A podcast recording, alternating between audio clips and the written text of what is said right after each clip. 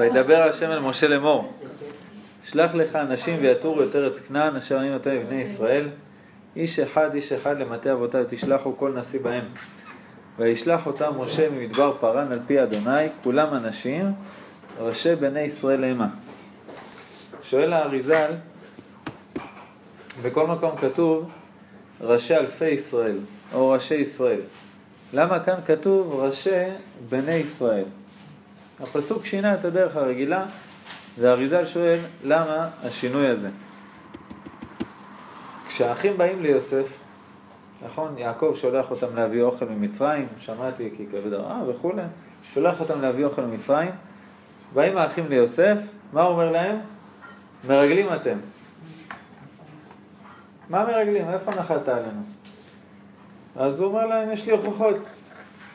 זה סיפור שלם שנספר אותו בזאת השם כשזה יהיה פרשת שבוע, אבל בקצרה, יוסף הצדיק הבין שהחלומות שלו הולכים להתממש, שם בכל שער שומר של מצרים, שירשום את השמות. בכל לילה היו מגיעים אליו השמות מכל השערים של מצרים והוא עובר ונכנס. עובד. לזה חיכינו. לילה אחד, מגיעים ליוסף הצדיק השמות,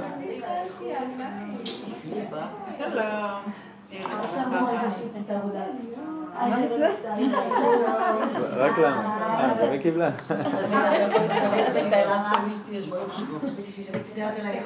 יש פה מקום. אפשר לזוז טיפונת, סיימנו את העבודה עם כל הדף הבלגן.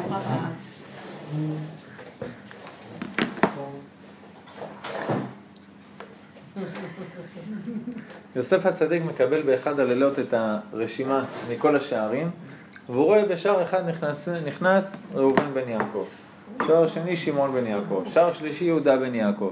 לאן נכנסו בכל השערים? יעקב אבינו אומר להם אל תתראו, שלא יהיה לכם עין הרע, שזה, תמשכו תשומת לב. כל אחד מהשבטים היה זרול כזה ענק, ובלי עין הרע, וגיבור וצדיק והכל, לא כולם ביחד, כל אחד משער אחר. מה יוסף הצדיק אומר להם? הוא רוצה להתחיל להכניס אותם לתוך הרשת שלו ולהביא את כל המשפחה למצרים.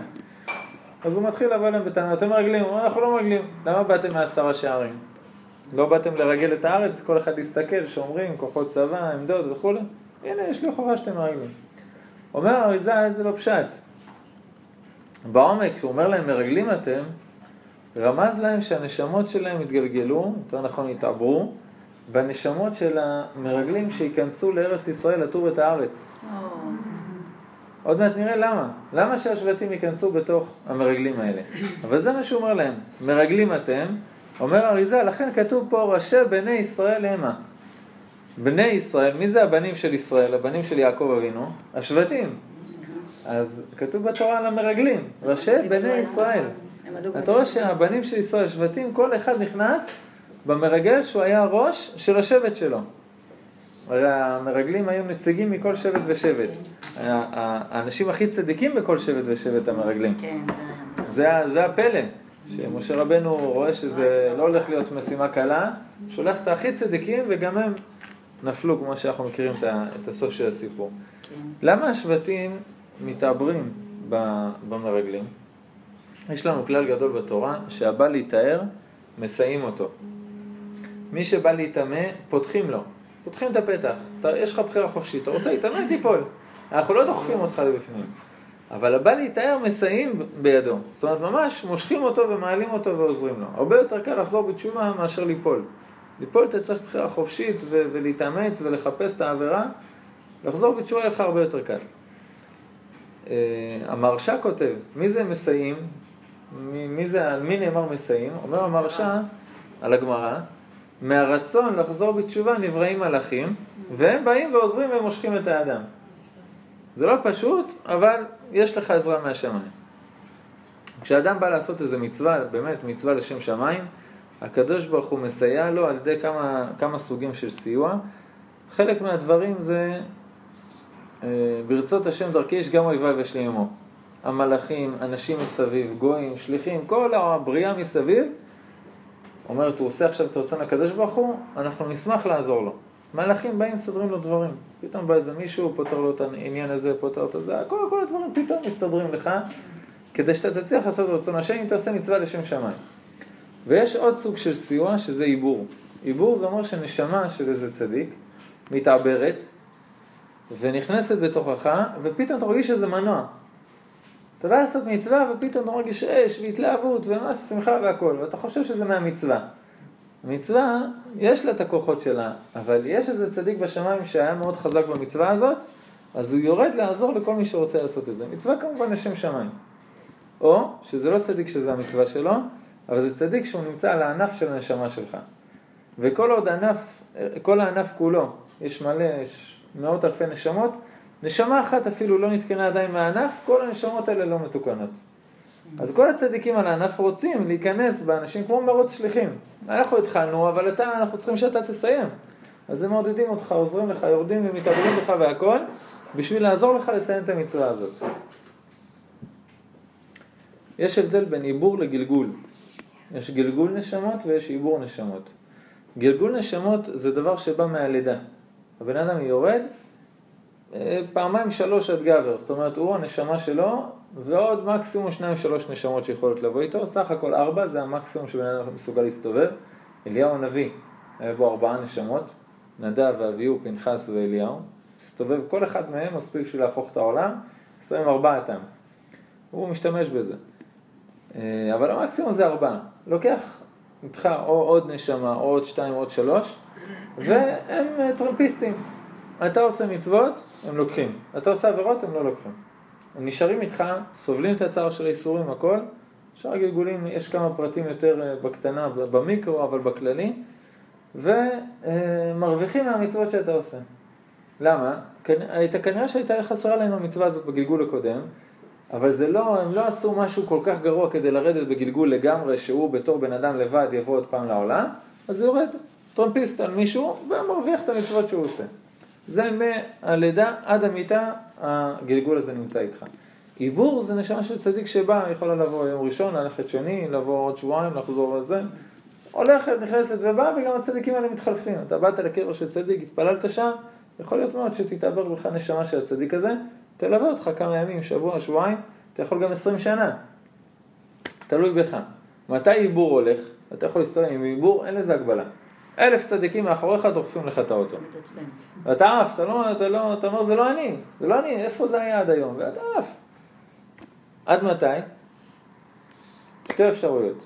או שאתה בא לעשות עבירה, אז אומרות, אנחנו, הזוהר הקדוש קורא לשמות האלה סוחרים. סוחר, אתה אומר לו, אתה רוצה להרוויח? הוא בא. אתה רוצה להפסיד? לא, תעשה את זה בלעדיי, תסתדר לבד, אני לא באתי להפסיד. הנשמות האלה באות להרוויח. אז אה, אם אתה בא לעשות עבירה, הן הולכות. ואז בן אדם מתרסק עוד לפני שהוא עשה את העבירה, רק ברצון לעשות עבירה הם כבר ברחו לו כל העיבורים האלה. או אופציה שנייה כשבן אדם כועס. בן אדם כועס, כותב הזוהר הקדוש, טורף נפשו באפו, על למענך תעזוב ארץ. מי שטורף נפשו באפו, נפש זה הנשמה. האף זה המקום של המשכן שהנשמה נכנסת ויוצאת. בן אדם שכועס, אומר הזוהר הקדוש, לוקחים לו את הנשמה שלו מהצד של הקדושה, מכניסים לו נשמה מהצד של הטומאה, ולכן בן אדם שכועס, אני מדבר על כועס, כאילו מבחינתו ישרוף את העולם, לא אוי למה דרכת לי על היובלת, כאילו ממש אנשים שאתה רואה בחדשות שהוא תפס לו את החנייה והוא יצא, הביא לו בלוק בראש והרג אותו, על מה? על חנייה, קילל אותו, נגע, זרק מילה, דקר אותו כבר. כאילו כעס שבן אדם נשמה של קדושה, יהודי, לא מסוגל לעשות דבר כזה, אבל הוא, החליפו לו את הנשמה, שמו לו מנוע של טומאה, עכשיו הוא באמת מסוגל לעשות הכל, אתה רואה גם על הפנים, בן אדם שכועס, צלם אותו, תראה לו את זה אחרי זה, זה לא, לא נעים, למה? זה באמת חלק של טומאה שמתלבש עליו. אז הוא אומר, טורף נפשו בהפועל, מענך תעזוב ארץ, השכינה, הנשמה שלך עוזבת, עוזבת, ממש עוזבת. וכל העיבורים שהוא, שהוא זכה והשיג וצבר, הכל בורח לשם. כל עשייתא דשמיא הזאת הוא מאבד מכעס, שזו לא עבירה שכתובה בתורה, לא תכעס. אין את זה בעשרות הדיברות ולא בתרי"ג מצוות, אבל זה מאוד חמור, דבר מאוד מאוד מאוד חמור. אז אה, יש עיבור ויש גלגול, בסדר? היה סיפור על רבי משה המוזג, ככה קראו לו באירופה לפני 250-300 שנה, שהיה מדקדק במצוות, יהודי חסיד, תמים, היה קורא תהילים, ירא שמיים, הכל ממש יהודי צדיק שכל העיירה מאוד אהבה. ומוצאי שבת אחד היה שלג על כל העיירה, והייתה לו מצווה ש... של מלה ומלכה שהוא היה עושה אותה בחירוף נפש. ולא שאריות משבת. כמו שכותב השולחן ערוך, לערוך שולחן, ממש לערוך שולחן, כאילו אתה מכין ערב שבת, עורך שולחן עם כל המפיות, הכל וזה, מבשל תבשיל חדש לכבוד הסעודה הרביעית, ועושה כל מה שאפשר בשביל ללוות את המלכה, ללוות את השכינה. סעודת דוד המלך, סיפורי צדיקים של בעל שם טוב וכולי וכולי. זה הלכה בשולחן ערוך, זה לא חסידות, זה רק זה הלכה שלא מכירים אותה. אז אתה מגיע לרב שיינברג עם איזה בעיה, הוא אומר לך, ככה צריך סעודה רביעית. זה הלכה, זה כמו לשמור שבת, אה, לא, זה אותו דבר. אז אה, זה המצווה שהוא מאוד מקפיד עליה. מוצ"ש אחד אחרי שבת שלמה מושלגת, אין, לא מצא שום עץ, שום כלום, להסיק את התנור ולבשל תבשיל לכבוד המילה ומלכה. הלך, הלך, הלך, במסירות נפש, בסופת שלגים, כל העצים שהוא מוצא רטובים והכל. אז הוא מגיע לחצר של הכנסייה, מתחת לגגון יש שם צלב ענק מעץ. משמיים. אפילו הנוצרים הסכימו שזה משמיים. לקח את הגרזן, שבר את הצלב, לקח אותו למחסן, חתך אותו לשבבים, שם אותו בתנור, והכין עם זה אחלה מלווה מלכה. דבש. בבוקר התחרוודים מגיעים שם לכנסייה, רואים שכרתו להם שם את האלוקים שלהם, וואלה, עלה להם הסעיף. התחילו לחפש בכל העיירה, מצאו במחסן שלו שאריות של העץ מהצלב. תפסו אותו, הרביצו לו מכורת לאור, למשפחה שלו, שברו לו את כל הבית וגררו אותו לבישוף. הבישוף אמר לו, תשמע, או שאני עוזב אותך בידיים שלהם, יעשו לך מה שאתה עשית לצלב, או שאתה מתנצל. ואז יש סיכוי ש... שאנחנו ככה נעזוב אותך בשקט. הוא אמר לי, מה, מה אמרת על הצלב? הוא עזוב את האופציה השנייה, באמת מת בייסורים, השם ייקום דמו. הרב של העיירה, באותה תקופה היה רב מקובל מאוד גדול. אה, מי מי שסיפר את הסיפור הזה זה רבי ישמעאל מניקלשבורג. זה היה רב מקובל מאוד מאוד גדול. והוא עשה תענית חלום לדעת, שאלת חלום עם תענית והכל, לדעת על מה ולמה. איך מגיע ליהודי כזה צדיק, כן, לא יאוני לצדיק כל אבן, איך מגיע לו מיטה כזאת בייסורים, על מה? זה שהוא הרס עבודה זרה? מעולה.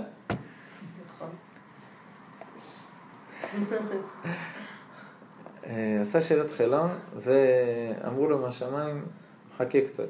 אחרי כמה ימים בא אליו בחלום, הבן אדם הזה, משה, רבי משה מוזג, בא אליו בחלום, אומר לו, תנוח דעתך, הכל בסדר, אני במקום מאוד גבוה בשמיים.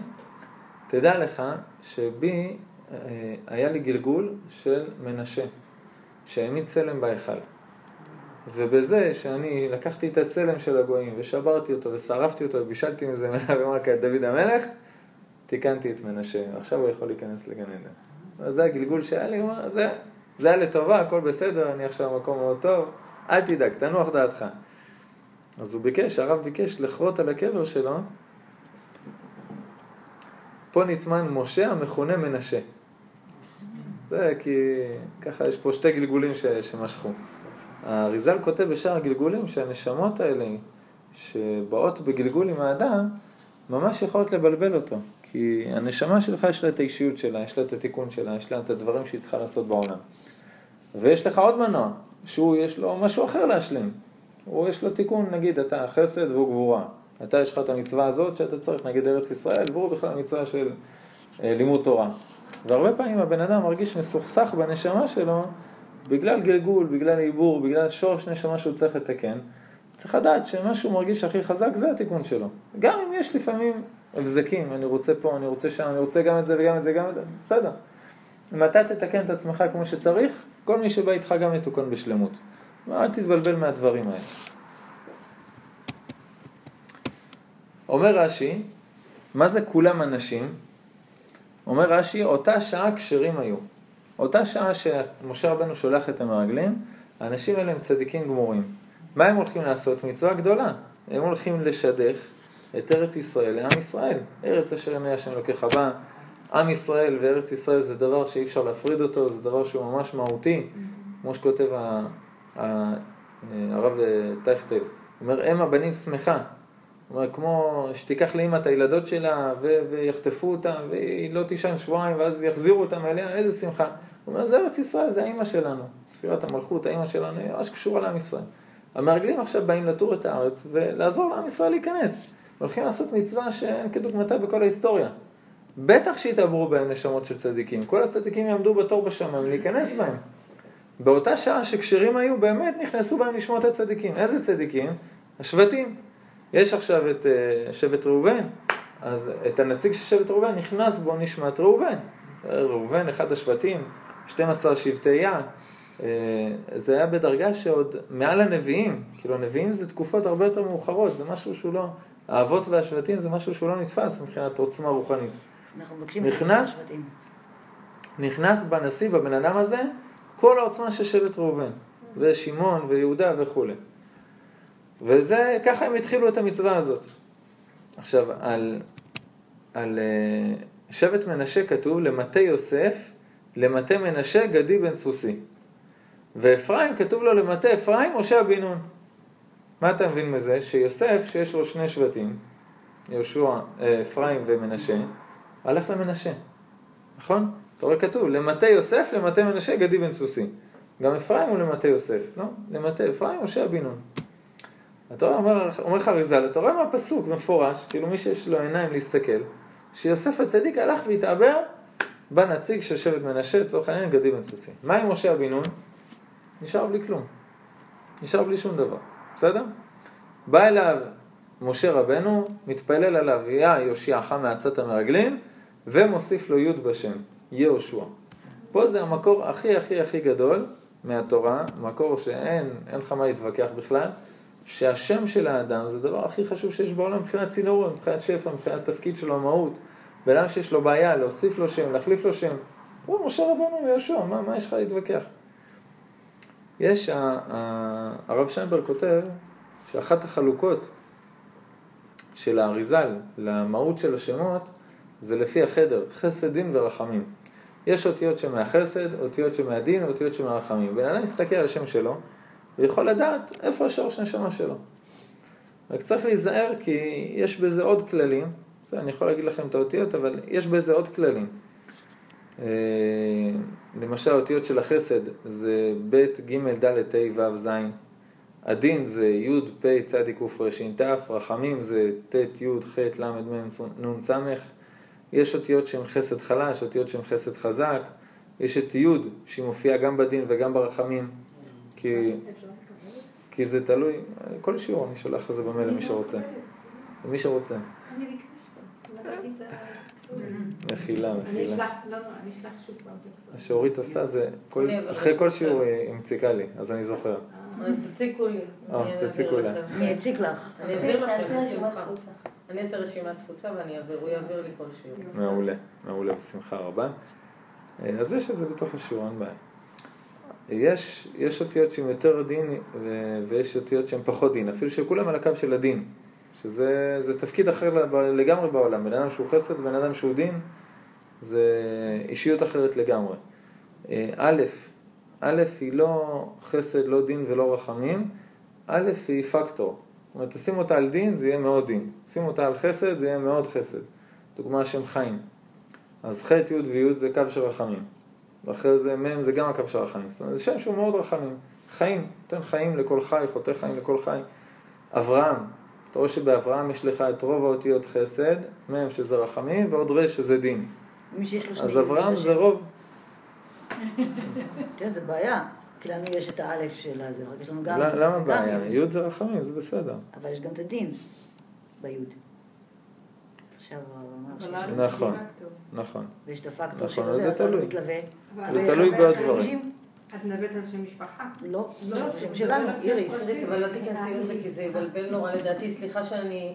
כי זה נורא נורא חשוב גם במיקום האות, אם זה בראש המילה, אם זה באמצע, זה מאוד מאוד מורכב. השם שלי בדיוק הוא. נותן את ה- את ההתחלה, עכשיו- לא. עכשיו בדיוק רציתי להוסיף דגשים, שכשאתה בא לב- לבחון שם, גם שם של תינוק, שהולכים לתת לו שם, וגם שם של בן אדם שיש לו בעיה, אז אה, קודם כל צריך גם את השם של האימא. האימא הביולוגית לא מאמצת או דברים כאלה, האימא הביולוגית היא ממש ממש קשורה לתינוק. העיתוי מושלם, עיתוי מושלם, אין ספק. לכן אומרים לחשוב מחשבות טובות ולדבר רק דברים טובים, כי הכל קורה. נכון. אה, אם יש לאדם כינוי שהרבה אנשים קוראים לו, הכינוי הזה משפיע עליו, על האישיות שלו. סתם, אבי. קוראים לו אבי במקום אברהם. כשאתה בא לבחון את השם, אתה צריך לבחון את אברהם אבי, כי זה ממש חשוב. אה, מה שאמרת גם, לפי הסדר של האותיות והצירופים של האותיות, זאת אומרת, אם זה דין וזה רחם וזה חסד, זה כמו נטרו וגליצרין. שניהם, כל אחד לבד זה בסדר. מה זאת אומרת האלף שים את שם? שניהם ביחד, זה יוצא לך פיצוץ. יש אותיות? שהן בסדר, אבל בגלל שהן אחת ליד השנייה, נוצר לך תוצר אחר. מה זה מטרו? פקטור? פקטור. כאילו זה דומיננטי? מה שחושבים. לא. האלף, פקטור בדרך. א' זה נותן עוצמה למה שיש בשם. בסדר? עכשיו, עוד כלל הכי הכי חשוב כשבאים לבחון שמות, זה שיש צדיקים בעלי רוח הקודש שרואים דרך השם של האדם מיליון דברים שבחיים לא תראה לפי, לא משנה איזה חוכמה של אותיות שאתה תלמד. ולא משנה איפה תקרא ואיפה כלום. כי זה רוח הקודש, זה כבר מהשמיים, אומר לך זה הצינורות שלו, זה הכל. אז זה כללים שהם חמודים ויפים בתור התחלה, בסופו של דבר, אם בן אדם בא לקרוא שם למישהו או לשנות שם או משהו, צריך לשאול רב עם הרבה, כתפיים רחבות.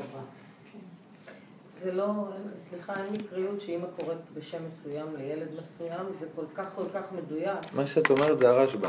הרשב"א כותב שבאמת ההורים, כשהתינוק נולד. מקבלים רוח הקודש.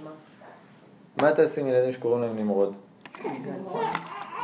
אין רוח הקודש שנותנת נמרוד, מבטיח לך, אין. אימא שרוצה לקרוא לבת שלה אן, על שם אן מאבון. אן, אן, א' נו. כן. ביהדות זה קטסטרופה.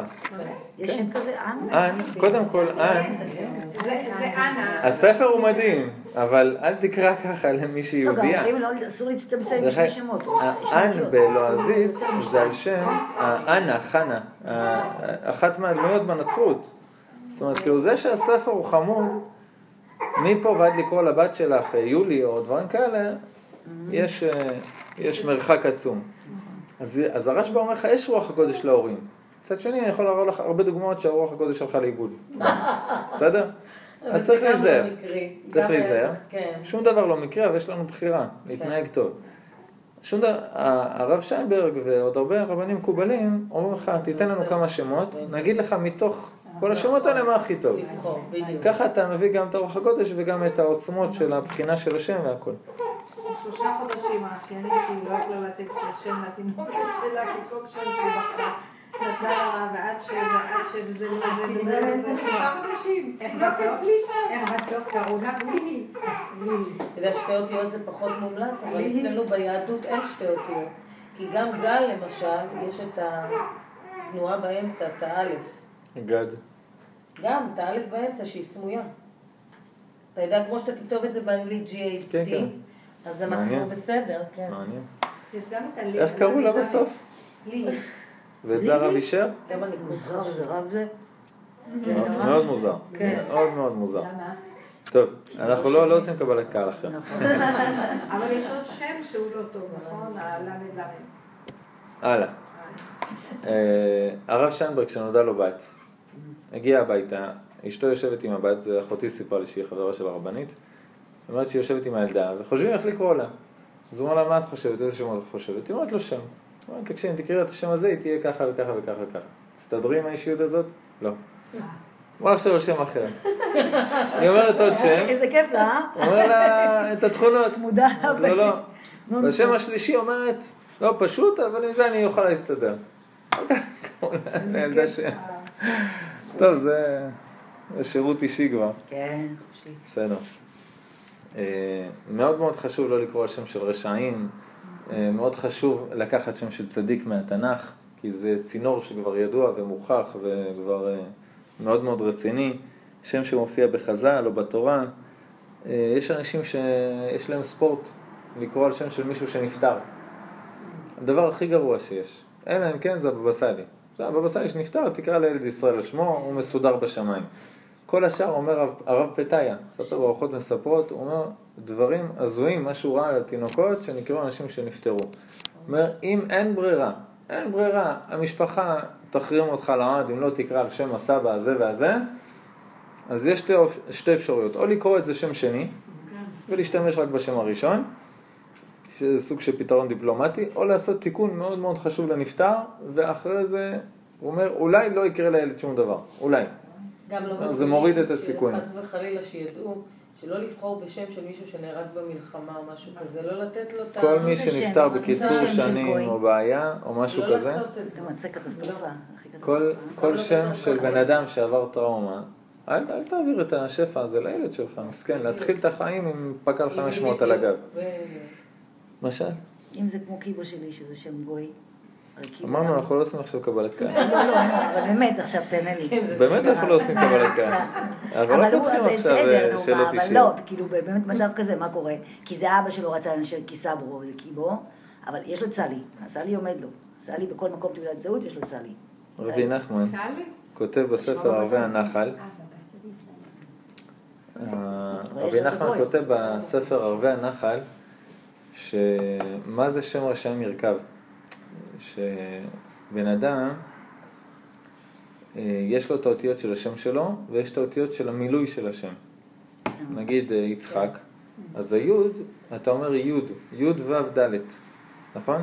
כן. אתה כותב אות אחת קטנה, אבל אתה אומר י' ו' ד', כשאתה אומר י'. זה המילוי של השם. בסדר? זה המילוי של ה... המילוי של שם השם, יש אב, סג, מה, בן, כל הדברים של הקבלה. אז אומר בן אדם שעושה מצווה. האות הראשונה מוארת עוד יותר, מעבירה את האור הזה לאות השנייה, מעבירה לאות השלישית, בן עושה עוד מצוות, עוד תורה, עוד הכל. כשכל האותיות מוארות, גם המילוי מתחיל להעיר. ממש על המצח של האדם.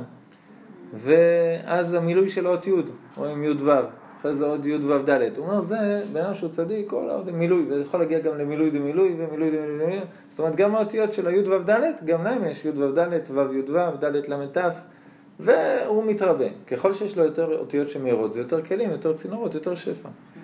הוא אומר, יש הפוך. בן שהוא רשע, הוא אומר, "ה- השם רשעים נרכב, השם שלו נרכב. המילואים נהיים חשוכים, אחרי זה האותיות עושה, עד שנשאר לו בסוף איזה פתיל דק, משהו כזה, טיפה ש, שמשאיר אותו בחיים. זאת אומרת, תראה כמה השם של האדם הוא מאוד חשוב. אז משה רבנו ראה שיהושע הולך איתם, ויהושע היה חשש שיהרגו אותו, באמת אה, המפרשים כותבים שרצו להרוג אותו, הוסיף לו את היוד, הגן עליו. מה עם כלב? כלב עכשיו נשאר בלי כלום. כלב ראה שהוא אין לו את הברכה של אה, משה רבנו, מה הוא עשה? הלך לקברי צדיקים. נכנסו לארץ ישראל, ויעלו בנגב, ויבוא עד חברון. מי זה ויבוא עד חברון? כלב בן יפונה, הלך לבד. עזב אותם לבד בארץ עוינת, באמצע השליחות, חתך לחברון להתפלל על הקברות צדיקים. וזה כתוב, ויעלו בנגב עד חברון, ועבדי כלב, עקב הייתה רוח אחרת עמו. למה עבדי כלב? אומר האריזל, היה בו את הרוח של אליעזר עבד אברהם. התעברה בו רוח של אליעזר עבד אברהם, עבדי כלב, עקב הייתה רוח אחרת עמו. מה זה רוח אחרת? חוץ מיהודה, שזה השבט שלו שהוא התעבר בו, רוח אחרת אליעזר בן אברהם. לאן הוא הולך? מערת המכפלה. ששם בכניסה עומד אליעזר. סיפרתי לכם על אה, רבי אברהם אזולאי, החסד לאברהם, הסבא של הסבא של החידה, שהוא בא, ל... הוא היה גר בחברון, והסולטן שם בא למערת המכפלה, התכופף להציץ שם בחור, נפלה לו החרב עם היהלומים למטה. אז הוא מוריד את מוחמד עם חבל, שיעלה לו את זה. מוחמד, אין קול ואין עונה. מעלים את החבל, ההוא מת. משתדרג לעולם שכולו רע. לוקחים את אברהים, רד, אין עם מי לדבר. מוסטפא, בוא תרד. אומר לו, לא, למה לרדת? החרב שלי למטה. אומר לו, תיקח יהודי. אתה רוצה שגם אני אמות? שלח ליהודים, אמר להם, אם אתם לא מביאים לי תוך שלושה ימים בן אדם שירד למטה, אני מגרש את כל היהודי העיר. עשו הגרלה, נפל רבי אברהם אזולאי, אחד מהצדיקים הנסתרים שהיו בעיר, הלך שלושה ימים מקווה, צומות, התקדש, התאר, בא אליו, אמר לו, אני מוכן לרדת. קושרים לו חבל, משלשלים אותו למטה, הוא רואה את החרב, קושר אותה לחבל, אומר להם, תעלו, תעלו את החרב. מסתובב אחורה, רואה בן אדם ענק, ככה הוא מספר. רואה בן אדם ענק, ככה שהוא מגיע למותניים שלו, וככה עומד עליו עם חרב. הוא אומר לו, מי אתה? הוא אומר לו, אני אליעזר עבד אברהם. הוא אומר לו, אתה הרגת את מוסא ואחמד. הוא אומר לו, כן, מה אתה עושה פה? הוא אומר לו, הסולטן הכריח אותי, אני רב פה בחברון, הסולטן הכריח אותנו היהודים. אומר לו, אתה יהודי? יפה. אומר לו, כן. אומר לו, אני יכול לבקש ממך בקשה? מה? אומר לו, אני רוצה להיכנס לדבר עם האבות. מערת המכפלה, לא? הוא אומר לו, חכה, אני אשאל אותם. נכנס, חוזר, אומר לו, יש לך רשות להיכנס. עכשיו, רבי אברהם אזולאי, אז זה לפני 400 שנה. הוא היה בעזה, הייתה מגיפה בחברון, לפני הסיפור הזה. הוא ירד לעזה, כתב שם ספר חסד לאברהם, סודות עצומים ומפחידים, וממש בעזה, ויש שם בית כנסת על שמו, הריסות וכו', והלך חזרה לחברון, ואז היה את כל הסיפור הזה. נכנס לאבות, למד איתם תורה במשך כמה שעות, אחרי זה אמרו לו להתראות, אתה יוצא, מחר נמשיך ללמוד. מאמת. יצא, למעלה אמר לתלמידים שלו סודות מאוד גדולים ש... שככה שהאבות גילו לו, ולמחרת נפטר. סיפור אמיתי, הנכד של הנכד שלו זה החידה, רבנו החידה היה פוסק של כל יהדות אה, צפון אפריקה. לפני 400 שנה, לפני 400 שנה חסד לאברהם, יש את המערה שלו שם בחברון, מי שעושה טיולים בחברון, מערת המכפלה, יש את המערה שלה באברהם אזולאי. אתה רואה אבל שקברות צדיקים זה משהו מאוד מאוד רציני. אתה, גם בפרשה שלנו, אני אומר שאחד הדברים שיש יהודים שיש להם משהו בעבודת השם, שאני לא יודע איך להגדיר אותו, כנראה שהם עברו גלות מאוד מאוד קשה שם בארצות אשכנז. כל מה שקשור לקברות צדיקים, כל מה שקשור להחלפת שמות, כל מה שקשור לברכות אצל צדיקים. מסורס אצלם כל הקטע הזה בנפש. עכשיו, יש לך פרשת שבוע שהיא עמוסה בברכות של צדיקים, זה משה רבנו. שינה לו את השם ושלח אותו לקברות צדיקים. ופרשת שבוע, לא תגיד איזה פוסק אחרון שהביא איזה מנהג מאיזה כפר נידח. פרשת שבוע מהתורה, דאורייתא. אם זה הלכות שבת, זה מדאורייתא הלכה. לך לקברות צדיקים כשיש לך בעיה. צדיק אומר, הקדוש ברוך הוא מקיים. היה אורח אחד מאנטוורפן שהגיע לטבריה, איזה תייר אחד הגיע לטבריה, יהודי, צדיק, חסיד, אמר לבעל של המלון, תזמין לי מונית, אני רוצה להגיע לקבר של הרבי מאוסייתין. זה היה אדמו"ר שנפטר לפני כמה עשרות שנים. אני רוצה להתפלל בקבר, אני הכרתי את החסידות, הכרתי את האדמו"ר כשהוא היה בתל אביב, מקבל קהל. שמעתי שהוא נקבר בטבריה, שם יש כמה אדמו"רים מאוד גדולים. הוא אומר לו, טוב, אני אבוא איתך, אני גם רוצה להתפלל.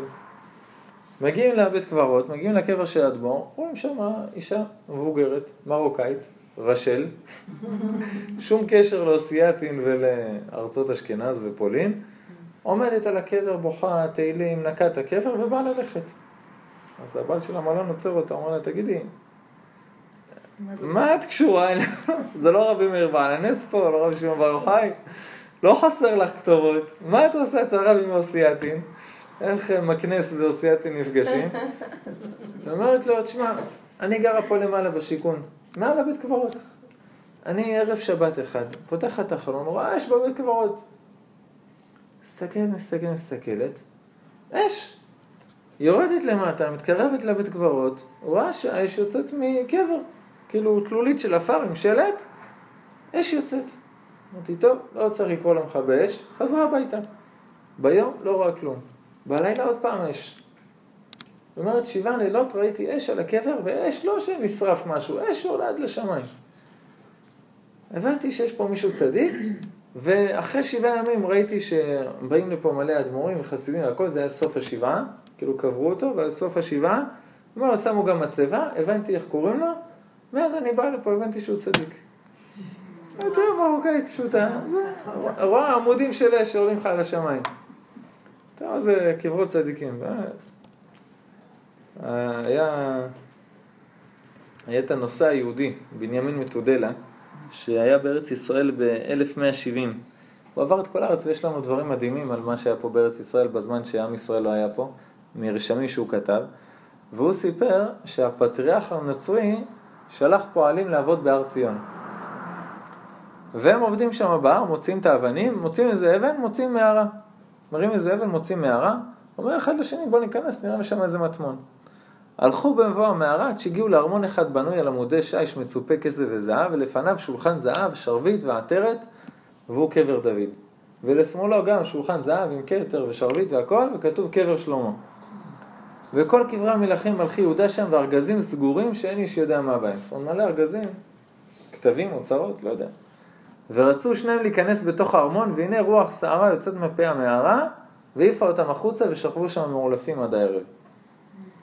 בערב התאוששו, קמו, הלכו לפטריארך, הפטריארך אמר להם, תסתמו, הדריך אותם איך לסתום את המקום הזה ואיך להעלים אותו, מלא סלעים וזה הכל, שלא ימצאו את המקום הזה. אמר, זה הקירות אה, מלכי בית דוד. הרב אליהו מספר שבירושלים העתיקה, בזמן של השלטון הבריטי, היה איש אחד בשם חכם מרקדו. הוא היה אחד מהקברנים של החברה קדישא. הוא מספר שזה היה בן אדם עם, אה, עם שובבות בלתי מצויה. הוא היה מבוגר, אבל שובב שובב. והייתה מכה שכל פעם שהיו יוצאים משער שכם ובאים לקבור את היהודים בבית קברות, הערבים היו באים, מציקים למתים, מושכים אותם מהקבר, הורסים את הזה, כמו שהם עושים היום, לא השתנה כלום.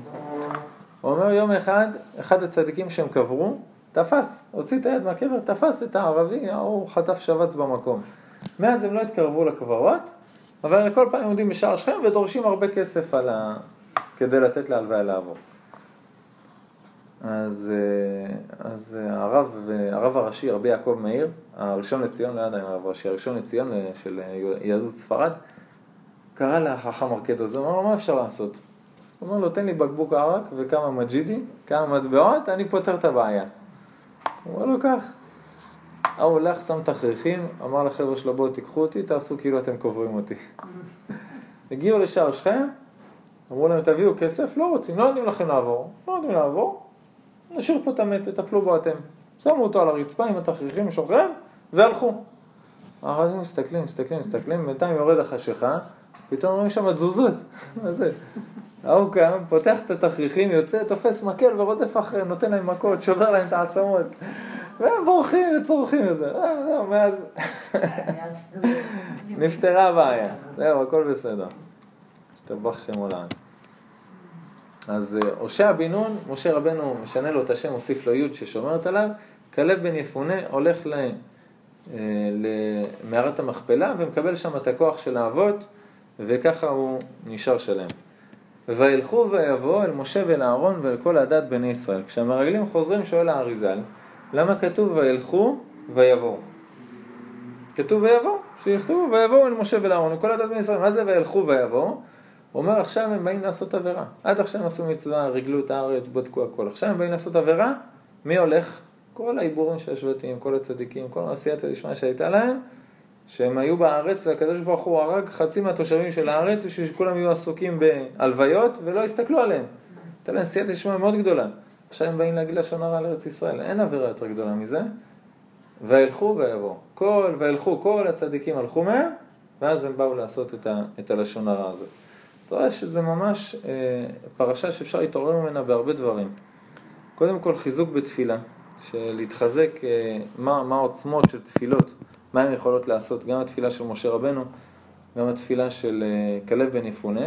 דבר שני, בן אדם שמתפלל בקברות צדיקים זה פקטור אחר לגמרי.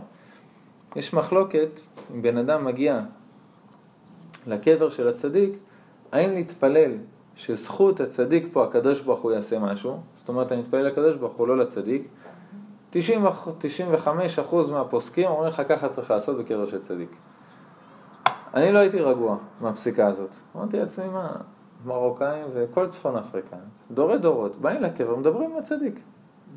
מה אתה אומר לי עכשיו, שלדבר על הקדוש ברוך הוא בזכות הצדיק? זה לא, לא מתאים, לא מתאים. אני למדתי שאם עם ישראל עושה משהו, יש לזה עוגן בהלכה, צריך למצוא אותו. וחיפשתי, חיפשתי, חיפשתי, מצאתי בבן איש חי, שהוא אומר, לא, תדבר עם הנפש של הצדיק, שהיא תלך לקדוש ברוך הוא ותעזור לך. במפורש.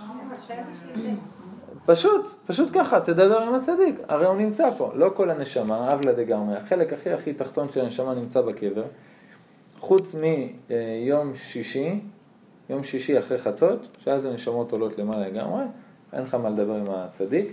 חודש. אה, ולהפך, בערב ט"ו של החודש, זאת אומרת שלמחרת ט"ו, אז בלילה, וערב ראש חודש. זה שני זמנים שהנשמה של הצדיק נמצאת כפול שתיים מאשר כל זמן אחר.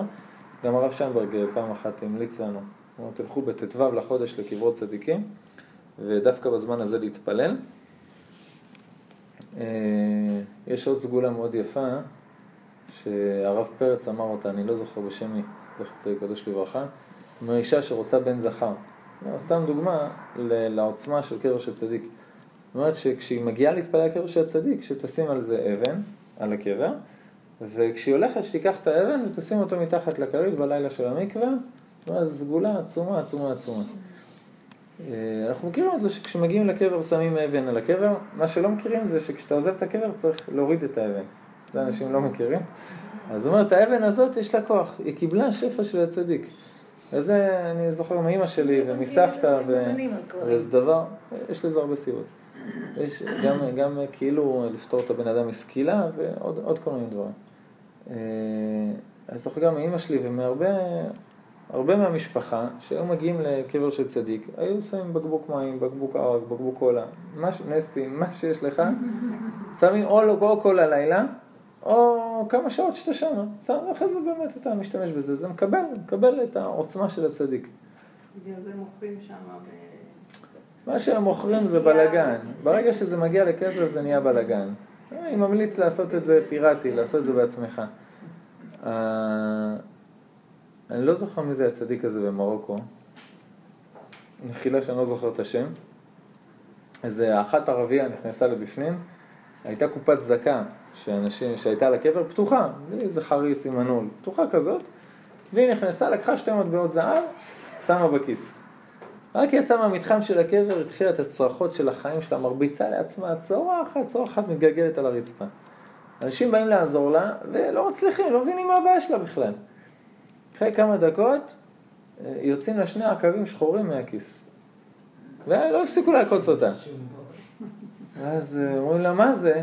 מה קרה? אומרת להם, בשארית כוחותיה אני לקחתי מטבעות מהקבר.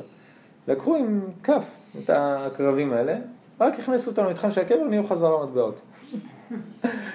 עכשיו, אם נתחיל סיפורים על קברות צדיקים, יכלה הזמן והמה לא יכלו. זאת אומרת, זה, יש שם כוח שהוא... הזוהר הקדוש כותב ש...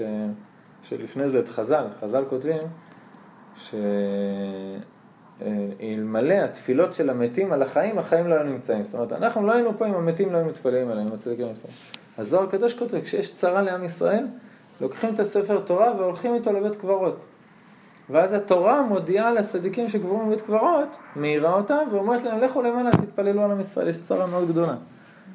אה, מרדכי היהודי, שהיה צרה של, אה, של אה, פורים, הלך לאליהו הנביא, אומר לו, תשמע, צריך לעשות משהו. אליהו הנביא הלך לירדן, התחיל לצעוק, משה, משה. הוא לא יודע איפה משה, אף אחד לא יודע, חוץ מהקדוש ברוך הוא איפה משה רבנו קבור. אבל הוא יודע את האזור של ההר. צועק, משה, משה, אומר לו, מה קרה? למה אתה מפריע לי? הוא אומר לו, עם ישראל בצרה. וככה, משה רבנו, המדרש מתאר את כל מה שהיה שם. אתה הולך לחבר'ה האלה, זה צדיקים שמסרו את הנפש על עם ישראל כל החיים שלהם. גם כשהם למעלה בשמיים, הם ממשיכים גם לעזור וגם למסור את הנפש ומה שרק אפשר.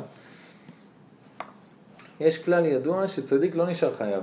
צדיק, אתה עושה משהו בשבילו, גם אחרי מיתה, הוא לא נשאר חייב, הוא ישר יחזיר לך. לא רוצה להישאר חייב לאף אחד.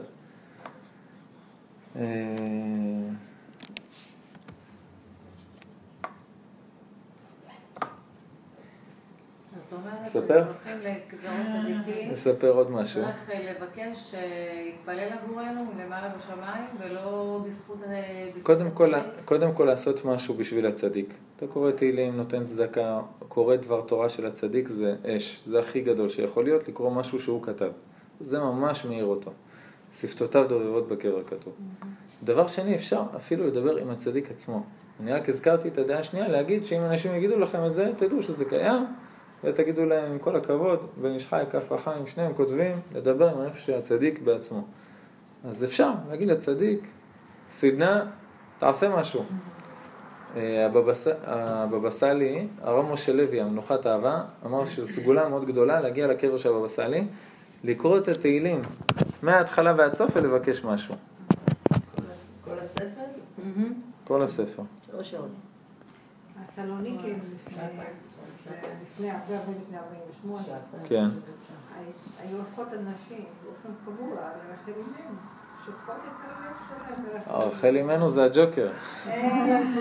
הוא אמר לי, מה אני אעשה? איך אני אעשה עם הילד שלי? הוא עשה, הוא אמר, ממש.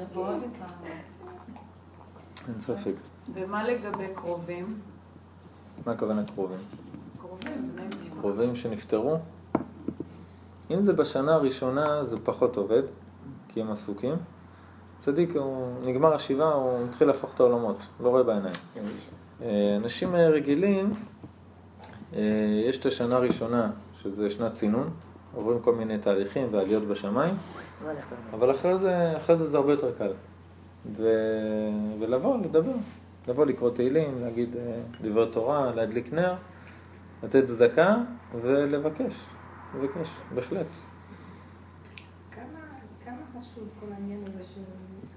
אני תמיד הבנתי שאפשר ללכת חופשי מתי שרוצים לבית אבל אחר כך הבנתי שלא. יש כל מיני סייגים.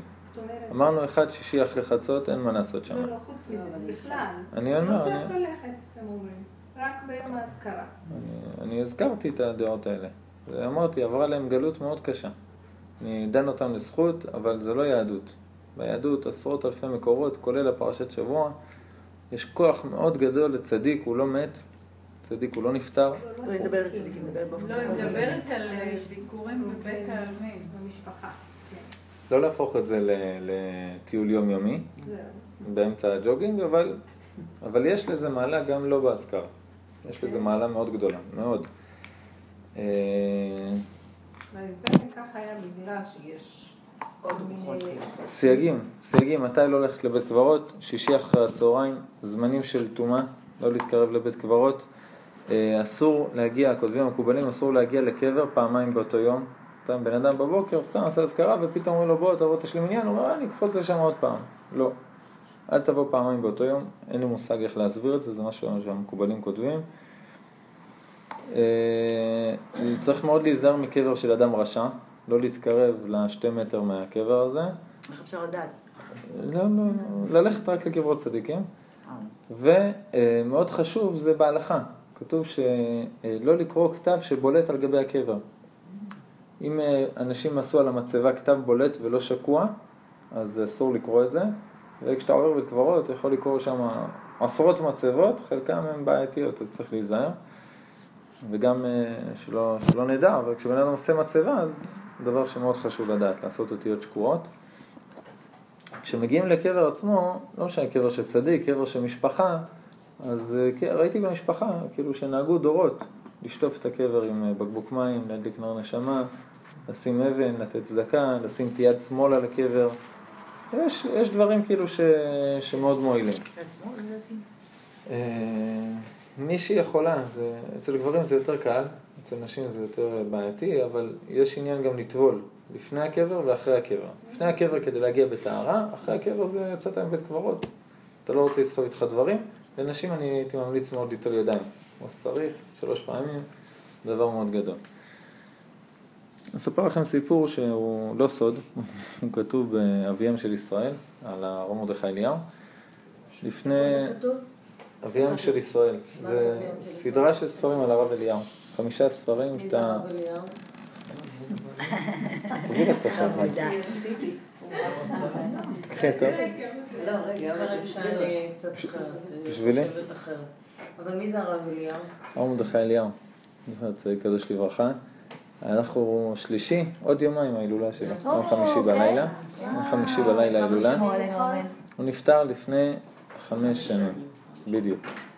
לפני חמש שנים. או, הנה, יפה, כל הכבוד. תכירי. אני כל כך הצטערתי שלא הכרתי אותו לפני שבאתי לארץ, לפני שבע שנים. רק אז, ואז הוא חלה, וזה ממש נכון. מתחילה. נכון. ומשום מה נקשרתי, ממש. כל כך זה- רציתי לדעת עליו. בן אדם שהוא צדיק הדור, הוא קשור לכל הנשמות שבדור. אין בן אדם שלא נקשר. אבל איזה אין, סיפורים מדהימים. אין. לספר. תעשי לי טובה, תקחי אחד. יש חמישה, תקראי אחד. בסדר? חזקה וברוכה, בלי נדר. אה, אין לך פה את חלק ה', נכון? והספר שאני קיבלתי מכם, וואו.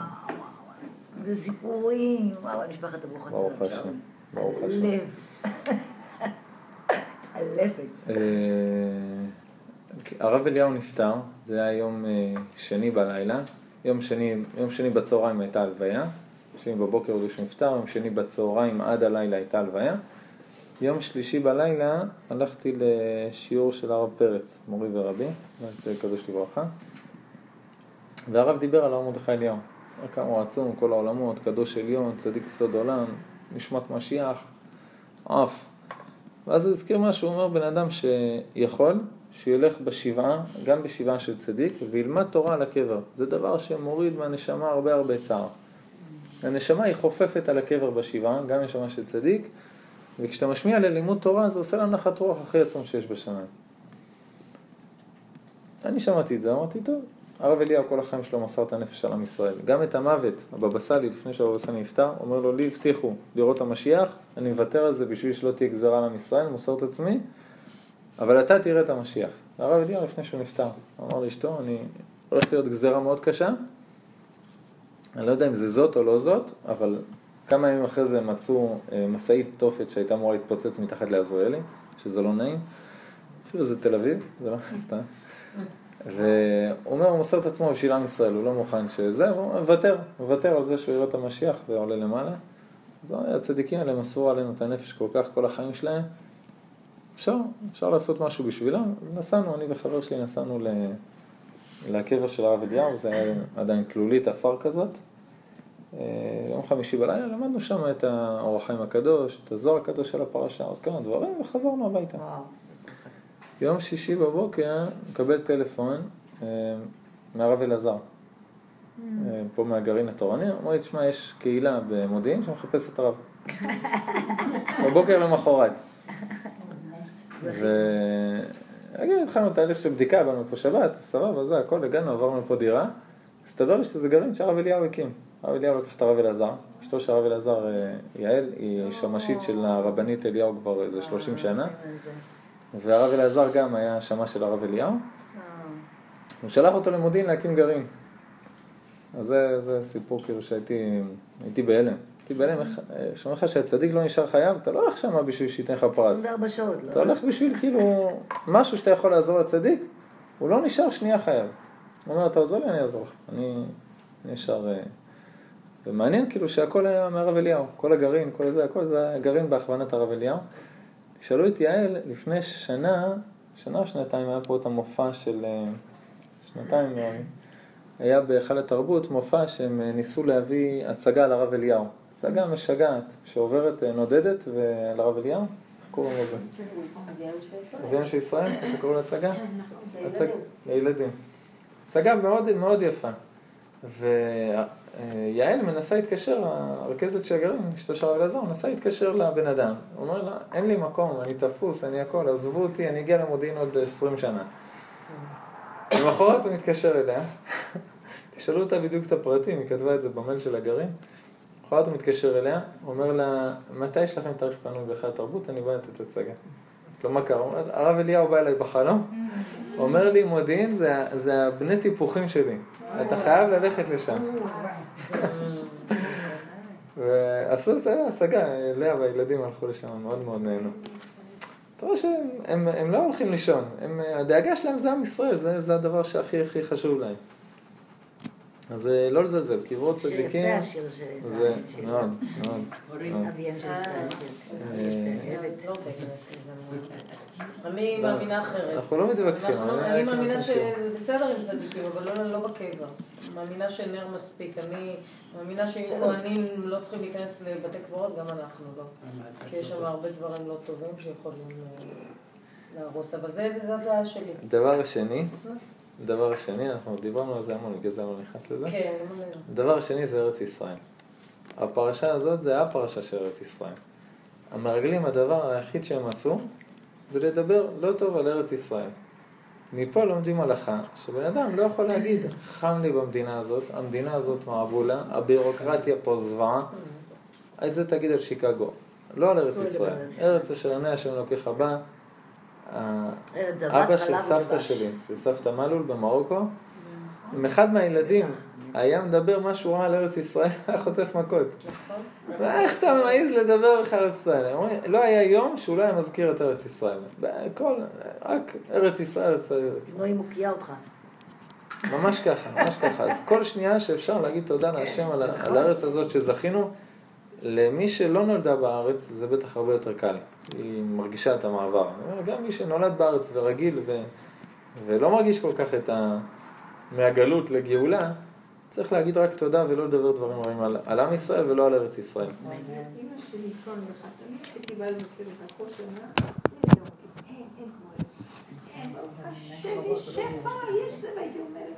תראו, אני לא לא הכרתי את זה בת השמחה הזאת של ישראל, כי היא סבלה מאוד כשהגיעה בהתחלה. וכל שנה לא מפסיקה, היא אומרת, אין, הכל יש בארץ, הכל. אומרת, איזה יופי, כל כך נהניתי לשמוע אותה כשהיא מתלהבת מארץ ישראל. וכבר שנים פה בארץ הייתה. אשרי מי שככה מתלהבת, ברוך השם.